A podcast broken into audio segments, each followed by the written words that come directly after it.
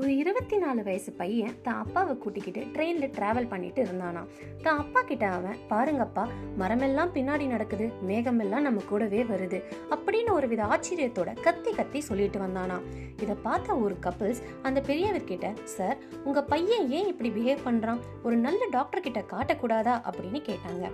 அதுக்கு அவங்க அப்பா சொன்னாரு இப்போ அவனை டாக்டர் கிட்ட இருந்து தான்ப்பா கூட்டிட்டு வரோம். பிறவியிலிருந்தே என் பையனுக்கு கண்ணு தெரியாது. இப்பதான் ஆப்ரேஷன் முடிஞ்சு பார்வை கிடைச்சதுன்னு சொன்னாராம். இதை கேட்ட அந்த கப்பிள்ஸ் வெட்கப்பட்டாங்க. ஆமாங்க இந்த உலகத்துல இருக்கிற ஒவ்வொரு மனுஷனுக்கும் ஒரு கதை இருக்குது. அது முழுசா தெரியாம நம்ம அவங்கள ஜட்ஜ் பண்ணக்கூடாது. உண்மைகள் தெரிய வரும்போது நமக்கு ஆச்சரியத்தை கொடுத்தா பரவாயில்ல. அவமானத்தை கொடுத்துடக்கூடாது.